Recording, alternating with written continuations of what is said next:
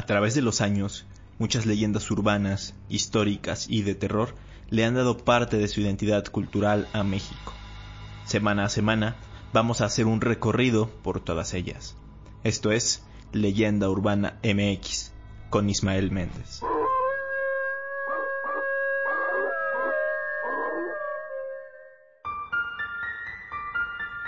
¿Qué tal? Bienvenidos a Leyenda Urbana MX, el podcast de terror y misterio mexicano. Una vez más los saludo con mucho gusto, este es el episodio número 22, eso significa que ya son 5 meses de este programa. Antes que nada, comentarles que lo que anuncié la semana pasada fue un fail total, me refiero a la función de aplausos u ovaciones de YouTube. Resulta que no todos los usuarios pueden ver esta opción todavía, Así que como solución y como sugerencia de algunos de ustedes, activé la función de miembros del canal, en la cual si te suscribes o si te unes, vas a tener beneficios exclusivos. En el nivel número 1 tienes que pagar únicamente 9 pesos al mes. Seleccioné la tarifa más baja que pude encontrar y bueno, aquí verás tu nombre en imágenes de agradecimiento que estaré publicando en Facebook, Instagram y en la pestaña de comunidad de YouTube, obviamente. Además de que pues vas a tener las insignias de miembro. El nivel 2 es para aquellos que aporten 19 pesos y aquí además de esas imágenes con los nombres de los miembros y las insignias, eh, también vas a recibir un saludo a viva voz en algún episodio del mes aquí en el podcast y también vas a poder sugerir un tema que después será eh, seleccionado al azar entre todos los miembros del canal. Y por último el nivel 3 en el cual pues además de todo lo anterior eh, vas a poder tener acceso anticipado a los podcasts, es decir, en vez de escucharlo hasta el domingo, podrás hacerlo un día antes, o sea, en sábado. Hablando de eso, quiero agradecer y mandarle saludos a los primeros miembros del canal, uno de hecho fue quien me recomendó que habilitara esta opción y estoy hablando de Armando X. Te mando un gran saludo y también va un saludo para Ellen Cordero, que también justo se unió en la semana. Abrazo para ambos. Y bueno, no olviden seguirme en redes sociales para más información de lo que vaya aconteciendo con el podcast. En Facebook y en Instagram me pueden encontrar como Leyenda Urbana MX. Dicho ya todo esto, vámonos con el tema de hoy, uno de los temas más interesantes y con más riqueza de todos.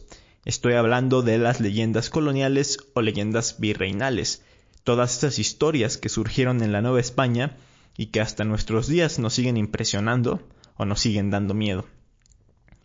Personalmente, mi primer acercamiento a estas leyendas fue cuando era niño.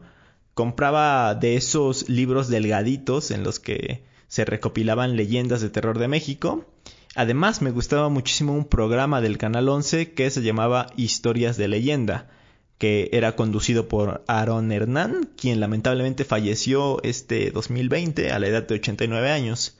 En este programa el actor iba relatando los casos mientras se mostraba una grabación en pantalla, una verdadera joya de la televisión mexicana. Y pues fue así como, como conocí estas leyendas y como me adentré a, a todo el tema del terror colonial. Pero bueno, antes de contarles estas leyendas, como siempre, vamos a conocer el contexto y una breve historia de esa etapa de nuestro país.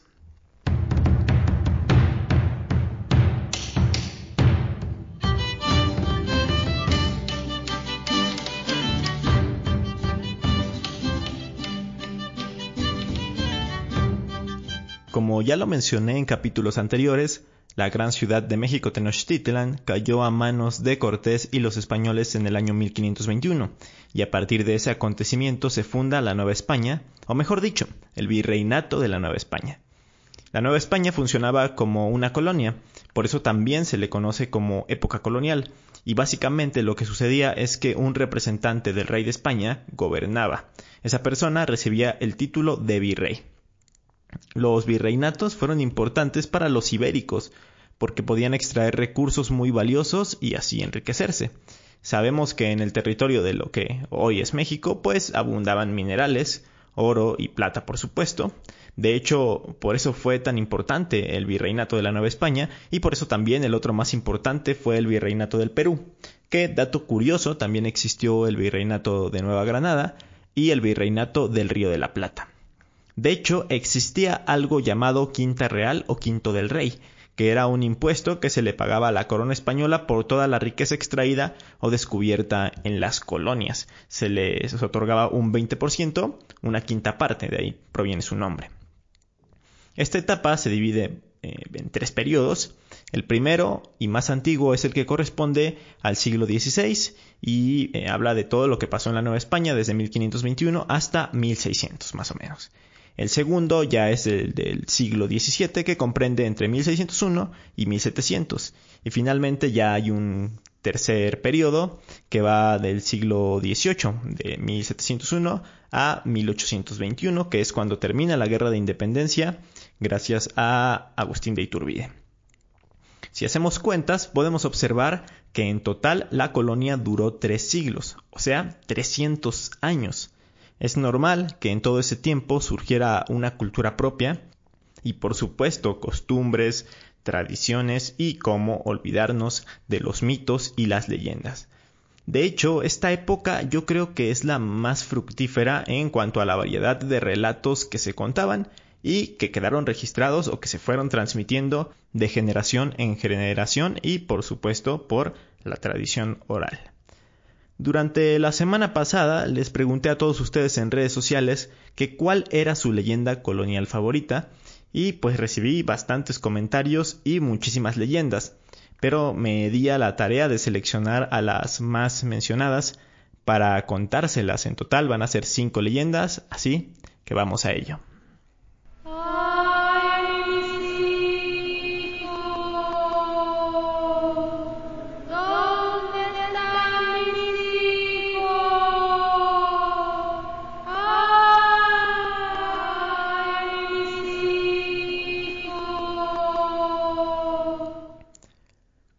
Esperarse, la leyenda que más me mencionaron fue la leyenda de la Llorona. Esta tiene demasiadas versiones, así que obviamente no me voy a, no voy a contar todas ahorita y me voy a enfocar en alguna de, de las que se cuentan de esa época de la colonia. Ya hablaremos de todas en algún episodio más adelante, pero bueno, la que les voy a contar va de esta manera. Luisa era una mujer de origen indígena que tenía un poderoso atractivo. Cautivaba a todos sin distinción de clase. Era tal la fama de su belleza que todas las noches llegaban a su balcón a recitarle algún poema o a cantarle. No obstante, un caballero español de la alta sociedad, don Nuño de Montes Claros, consiguió conquistar su corazón. Él le explicó que debido a la diferencia de clases no era posible formalizar su relación. Es por eso que se escaparon juntos y se instalaron en una casita en, lugar, en un lugar muy apartado. Durante seis años Luisa vivió allí y don Nuño la visitaba regularmente. Tuvieron dos hijos. Y transcurrido ya todo ese tiempo, las visitas del caballero comenzaron a escasear y Luisa cayó en una depresión muy grande. Una noche ella decidió seguir el carruaje de don Nuño. El vehículo se detuvo ante una lujosa mansión donde se celebraba una gran fiesta. Luisa preguntó al lacayo que estaba en la puerta y éste le dijo se está festejando la boda de don Nuño. Luego, a través de una ventana, ella misma contempló a la feliz pareja mientras se besaban. Enloquecida, corrió de vuelta a su casita y, como una forma de venganza, apuñaló a sus dos hijos. Después se dirigió al río con su manto ensangrentado y al darse cuenta, al reparar en lo que había hecho, gritó ¡Ay, mis hijos! Acto seguido se arrojó a las aguas para morir ahogada. A partir de ese momento, los vecinos de la Ciudad de México se recogían en sus casas a la hora de la queda, tocada por las campanas de la primera catedral, a medianoche, y principalmente cuando había luna. Luego despertaban espantados al oír en la calle unos tristes y prolongadísimos gemidos, lanzados por una mujer a quien le afligía sin duda algo, tenía una honda pena moral y un tremendo dolor físico. Las primeras noches los vecinos lo que hacían era persignarse, santiguarse, porque aquellos gemidos eran de un ánima de otro mundo, pero fueron tantos y tan repetidos, y además se prolongaron por tanto tiempo, que en algunos osados y despreocupados quisieron cerciorarse con sus propios ojos de lo que era aquello. primero desde las puertas entornadas, de las ventanas o de los balcones, y enseguida atreviéndose a salir por las calles. Lograron ver a la que, en el silencio de las oscuras noches, o en aquellas en que la luz pálida y transparente de la luna caía como un manto vaporoso, lanzaba agudos y tristísimos gemidos. Esta mujer vestía un traje blanquísimo y un espeso velo cubría su rostro. Con lentos y callados pasos recorría muchas calles de la ciudad dormida. Cada noche tomaba una ruta diferente, aunque sin faltar una sola llegaba a la Plaza Mayor, actualmente el Zócalo de la Ciudad de México, donde, hincada de rodillas, daba el último angustioso y larguísimo lamento. Puesta en pie, continuaba con el paso lento y pausado hacia el mismo rumbo, hasta que como una sombra se desvanecía. Como les comentaba un poco antes, esta es solo una de las versiones hay más, incluso cambiando nombres, incluso eh, cambiando solo algunos pocos elementos, pero bueno, la idea es prácticamente la misma y así como se contaba esta leyenda en la época colonial, se contaba también en la época prehispánica y posterior de la colonia se siguió contando, y no solo en México, sino también en algunos otros países de Latinoamérica. Si ustedes son de algún otro país y han escuchado esta leyenda, pues háganme saber qué versión cuentan en sus respectivas naciones. La siguiente historia es de mis favoritas. Incluso en el año 2016, la delegación Cuauhtémoc me invitó a participar en los recorridos de espectros, en los cuales llevábamos a un grupo de personas en la noche a ciertos puntos del centro histórico de la Ciudad de México. Y ya estando en dichos puntos, yo contaba algunas historias. Y esta, la calle de la mujer errada, estaba sí o sí en mi repertorio. Se dice que alrededor del año 1600 un solitario clérigo vivía en el número 3 de la calle llamada Puerta Falsa de Santo Domingo, lo que hoy se conoce como República de Perú. Dada su soledad, el hombre optó por buscar una mujer con quien vivir, a pesar de que nadie veía su acción con buenos ojos, en especial su compadre, y además era su gran amigo, un herrero que vivía a unas cuantas calles de distancia, específicamente en la calle de las Rejas de Valvanera, en una casa conocida como la Casa del Pujabante. El herrero solía insistirle al clérigo que alejara a dicha mujer de su vida y volviera a encauzar su vocación. Sin embargo, el religioso se resistía a dejarla y continuó desenfadando su vida con ella. Una noche, el herrero escuchó fuertes golpes en su puerta y se levantó y se apresuró a ver quién podía acudir a su taller a tan altas horas de la noche. Al abrir, se encontró con dos hombres que llevaban amarrada a una mula. Le comentaron que el clérigo los había mandado a verlo para que la errara cuanto antes, pues apenas llegara la mañana el clérigo tenía que salir de viaje. El herrero estaba muy extrañado pero bueno, se apresuró a ponerle las cerraduras a la mula, y una vez que estuvo lista los mensajeros se la llevaron, dándole fuertes golpes. Al amanecer, el hombre corrió a la casa del clérigo para conocer el motivo de su apresurado viaje. Sin embargo, lo encontró todavía dormido. Al despertar, el religioso le comentó al herrero que no planeaba ir a ningún lado, no tenía planeado ningún viaje, y además jamás envió a ningún mensajero a su casa durante la noche. Así que ambos creyeron que se había tratado de una simple broma y se rieron del asunto. Pero el semblante de ambos cambió cuando se acercaron a ver a la mujer del clérigo, quien se encontraba todavía acostada en la cama. Al retirar la cobija, notaron con horror que ella estaba muerta y además que en manos y pies tenía clavadas las cerraduras que la noche anterior el herrero le había colocado a la mula. El herrero y el clérigo interpretaron el hecho como un castigo hacia ella y al religioso por la mala acción que estaban cometiendo. Concluyeron que los dos mensajeros eran demonios, quienes habían convertido a la mujer en mula para castigarla. Llamaron a otros clérigos quienes los ayudaron a enterrar a la mujer en la misma casa, prometiendo jamás hablar del asunto. Cuentan las crónicas que ese mismo día, temblando de miedo y protestando cambiar de vida, el clérigo salió de la casa número 3 de la calle de la Puerta Falsa de Santo Domingo, sin que nadie después volviera a tener noticias de su paradero. I'm Sandra, and I'm just the professional your small business was looking for. But you didn't hire me because you didn't use LinkedIn jobs. LinkedIn has professionals you can't find anywhere else, including those who aren't actively looking for a new job but might be open to the perfect role, like me. In a given month, over 70% of LinkedIn users don't visit other leading job sites. So if you're not looking on LinkedIn, you'll miss out on great candidates like Sandra. Start hiring professionals like a professional. Post your free job on linkedin.com/people today.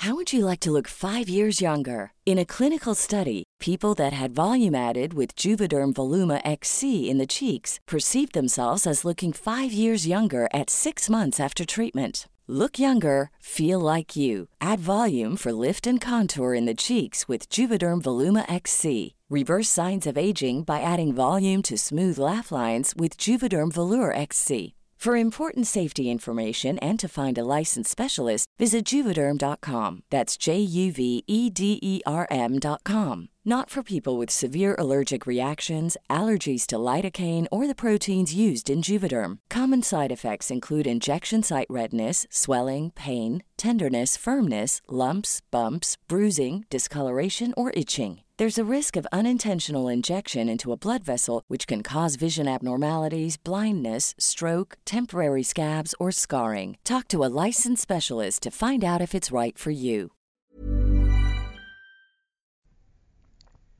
No muy lejos de la calle en la que se desarrolló esta historia, hay otra calle importante y con otro hecho espeluznante. Estoy hablando de la calle de República de Uruguay. Ahí, en el número 94, hay una casona en la que se cuenta la siguiente leyenda.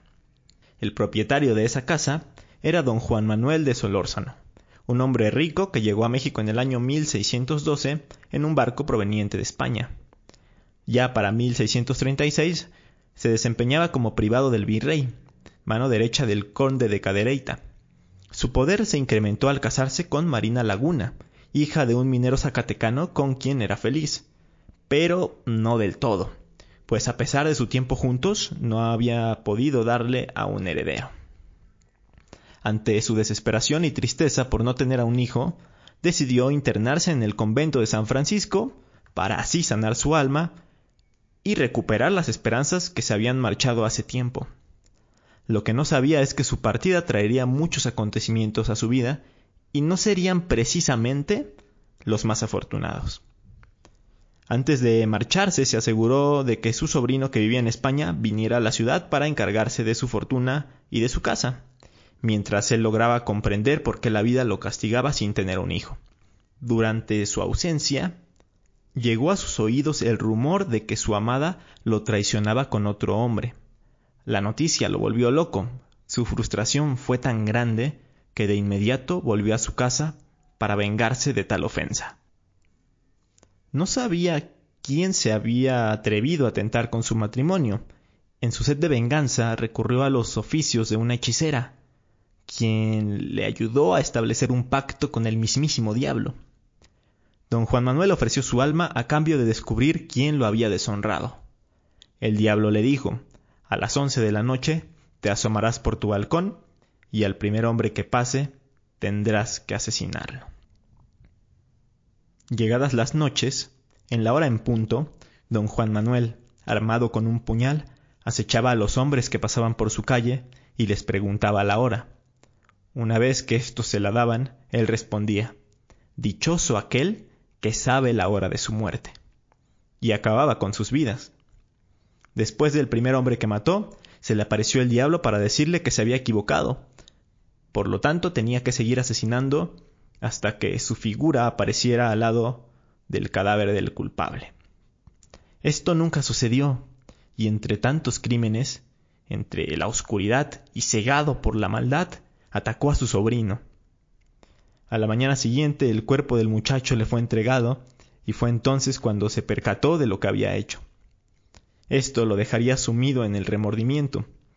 Para pagar su pena buscó a un monje del convento, y éste lo sentenció a ir a donde se encontraba la horca y rezar plegarias y rosarios para las almas que él había arrebatado.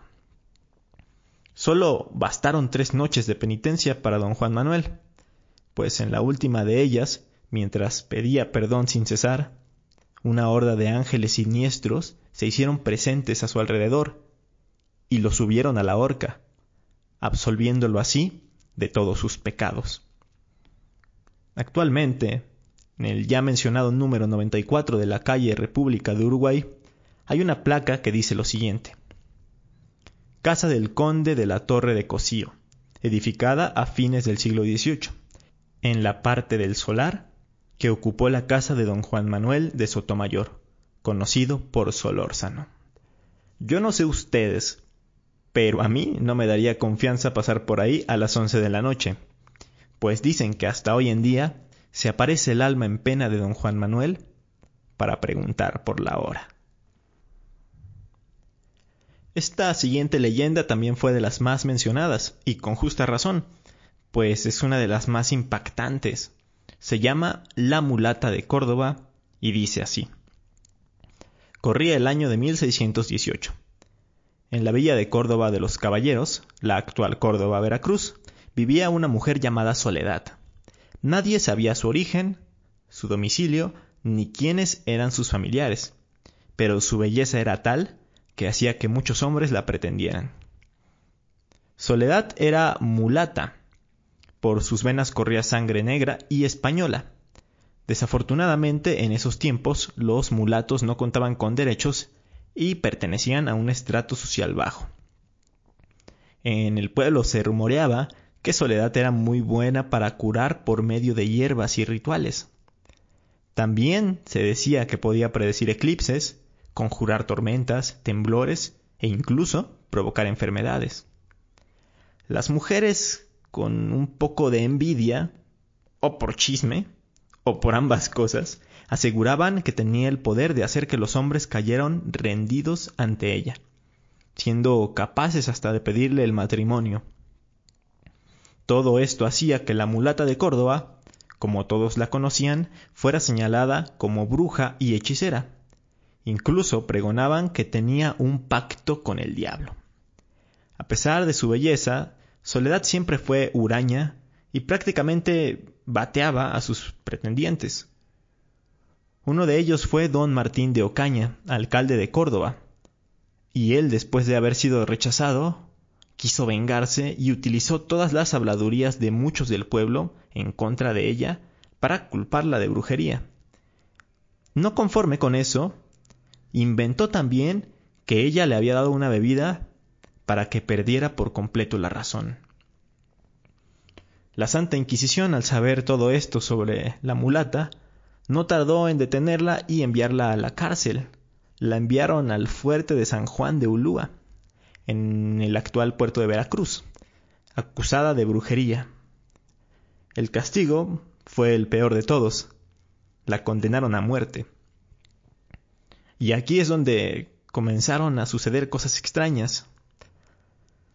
La leyenda cuenta que, estando en prisión, Soledad convenció a un carcelero de que le consiguiera un trozo de carbón, y al conseguirlo, la mulata empezó a dibujar en los húmedos y oscuros muros de la celda un barco con grandes velas, varado en el mar, y el cual parecía que en cualquier momento iba a zarpar. Un día Soledad le preguntó a un carcelero que la estaba vigilando ¿Qué crees que le hace falta a mi barco? El guardia respondió, que navegue. Acto seguido, la mulata dio un salto a su barco, formando parte del dibujo. Se subió al navío y desapareció. Al día siguiente encontraron al carcelero con la razón perdida y a Soledad nunca nadie la volvió a ver. Me acuerdo que esta leyenda incluso venía en los libros de texto de la, de la SEP, de la Secretaría de Educación Pública.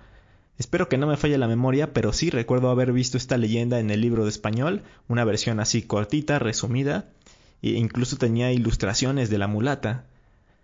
Creo, quiero creer que sí, si no lo, habré visto en algún otro libro, pero bueno, si alguno de ustedes es contemporáneo eh, a mí, digamos que está pues arriba de los 20, eh, coméntenme si sí llegaron a ver esta leyenda en los libros de texto, porque luego ponían historias bastante buenas y muy interesantes. Vámonos ahora con la última leyenda que les voy a contar en este episodio, y pertenece a uno de los estados que tienen más leyendas, de hecho, que también tienen muchas historias y se cuentan demasiadas cosas, porque además fue muy importante durante la colonia. Estoy hablando, sin duda alguna, de Puebla, sobre todo porque estaba entre la capital y el puerto de Veracruz. Y de todo lo que se cuenta por allá, la seleccionada en esta ocasión lleva por nombre La casa del que mató al animal. Cuentan que en una casona ubicada en la calle 3 Oriente, número 201, una calle que está entre las calles 2 y 4 Sur, vivía don Pedro Carvajal, un hombre de grandes riquezas y muy buena posición económica. Don Pedro recién había perdido a su esposa y tenía dos hijos a su cuidado, un pequeño de seis años, llamado Fernando, y una bella joven llamada Teodora, quien tenía 16 años.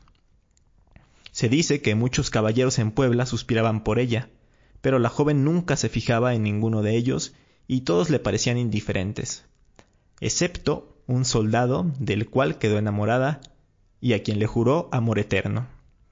Pero don Pedro se opuso a la relación, debido a que el enamorado no tenía una clase social alta y pues por eso prohibió cualquier tipo de relación entre ellos. Un día comenzaron a llegar rumores a Puebla. Estos decían que un monstruo con forma de serpiente otros decían que era un lobo con patas de jabalí, con uñas de águila y con piel de tigre, o un coyote gigantesco. Decían que venía en camino a la ciudad de Los Ángeles para aterrorizar a los habitantes. Los paralizaba y después los devoraba. Un fatídico día el animal se desplazó hasta la casa de don Pedro y sin dejar mucho tiempo encontró el cuarto del pequeño Fernando y ahí lo paralizó mientras su hermana gritaba aterrorizada por ayuda, pero el monstruo devoró al pequeño. Esto causó la ira y sed de venganza de don Pedro, quien ofreció la mano de su hija y una jugosa risa a cambio de la cabeza de la bestia que había devorado a su pequeño hijo. Muchos hombres intentaron, pero terminaron muriendo o huyendo antes de enfrentarse al animal, hasta que un buen día, el soldado, el enamorado de Teodora, decidió ponerle fin a las muertes y, mostrando mucho más habilidad que la bestia, le cortó la cabeza de un solo movimiento. El soldado orgulloso le llevó la cabeza a don Pedro, y tras el acto de valentía, el mismo virrey de la Nueva España lo hizo noble. Y don Pedro, al ver tal acto, y también al ver el nombramiento del joven como noble, no dudó ya en aceptarlo y concederle la mano de su adorada hija. Fue así como se celebró al fin la unión y Puebla pudo descansar tranquila, sabiendo que el animal ahora era parte solo de un mal recuerdo. Actualmente, la casa de don Pedro es ocupada por el periódico El Sol de Puebla y se puede resaltar que eh, dicho inmueble conserva el marco de la puerta que cuenta con una ostentosa ornamentación, unos adornos muy interesantes, donde se plasman escenas de esta cacería hacia el animal.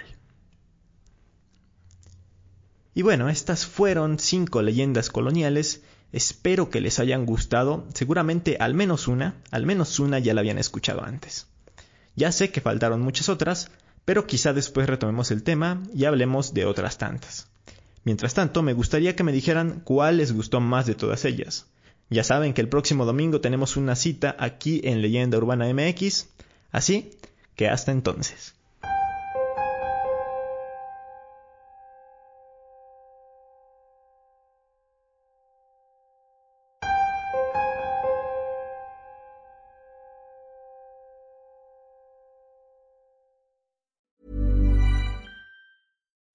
Would you like to look five years younger? In a clinical study, people that had volume added with Juvederm Voluma XC in the cheeks perceived themselves as looking five years younger at six months after treatment Look younger, feel like you. Add volume for lift and contour in the cheeks with Juvederm Voluma XC. Reverse signs of aging by adding volume to smooth laugh lines with Juvederm Volure XC. For important safety information and to find a licensed specialist, visit juvederm.com. That's J U V E D E R M.com. Not for people with severe allergic reactions, allergies to lidocaine, or the proteins used in Juvederm. Common side effects include injection site redness, swelling, pain, tenderness, firmness, lumps, bumps, bruising, discoloration, or itching. There's a risk of unintentional injection into a blood vessel, which can cause vision abnormalities, blindness, stroke, temporary scabs, or scarring. Talk to a licensed specialist to find out if it's right for you.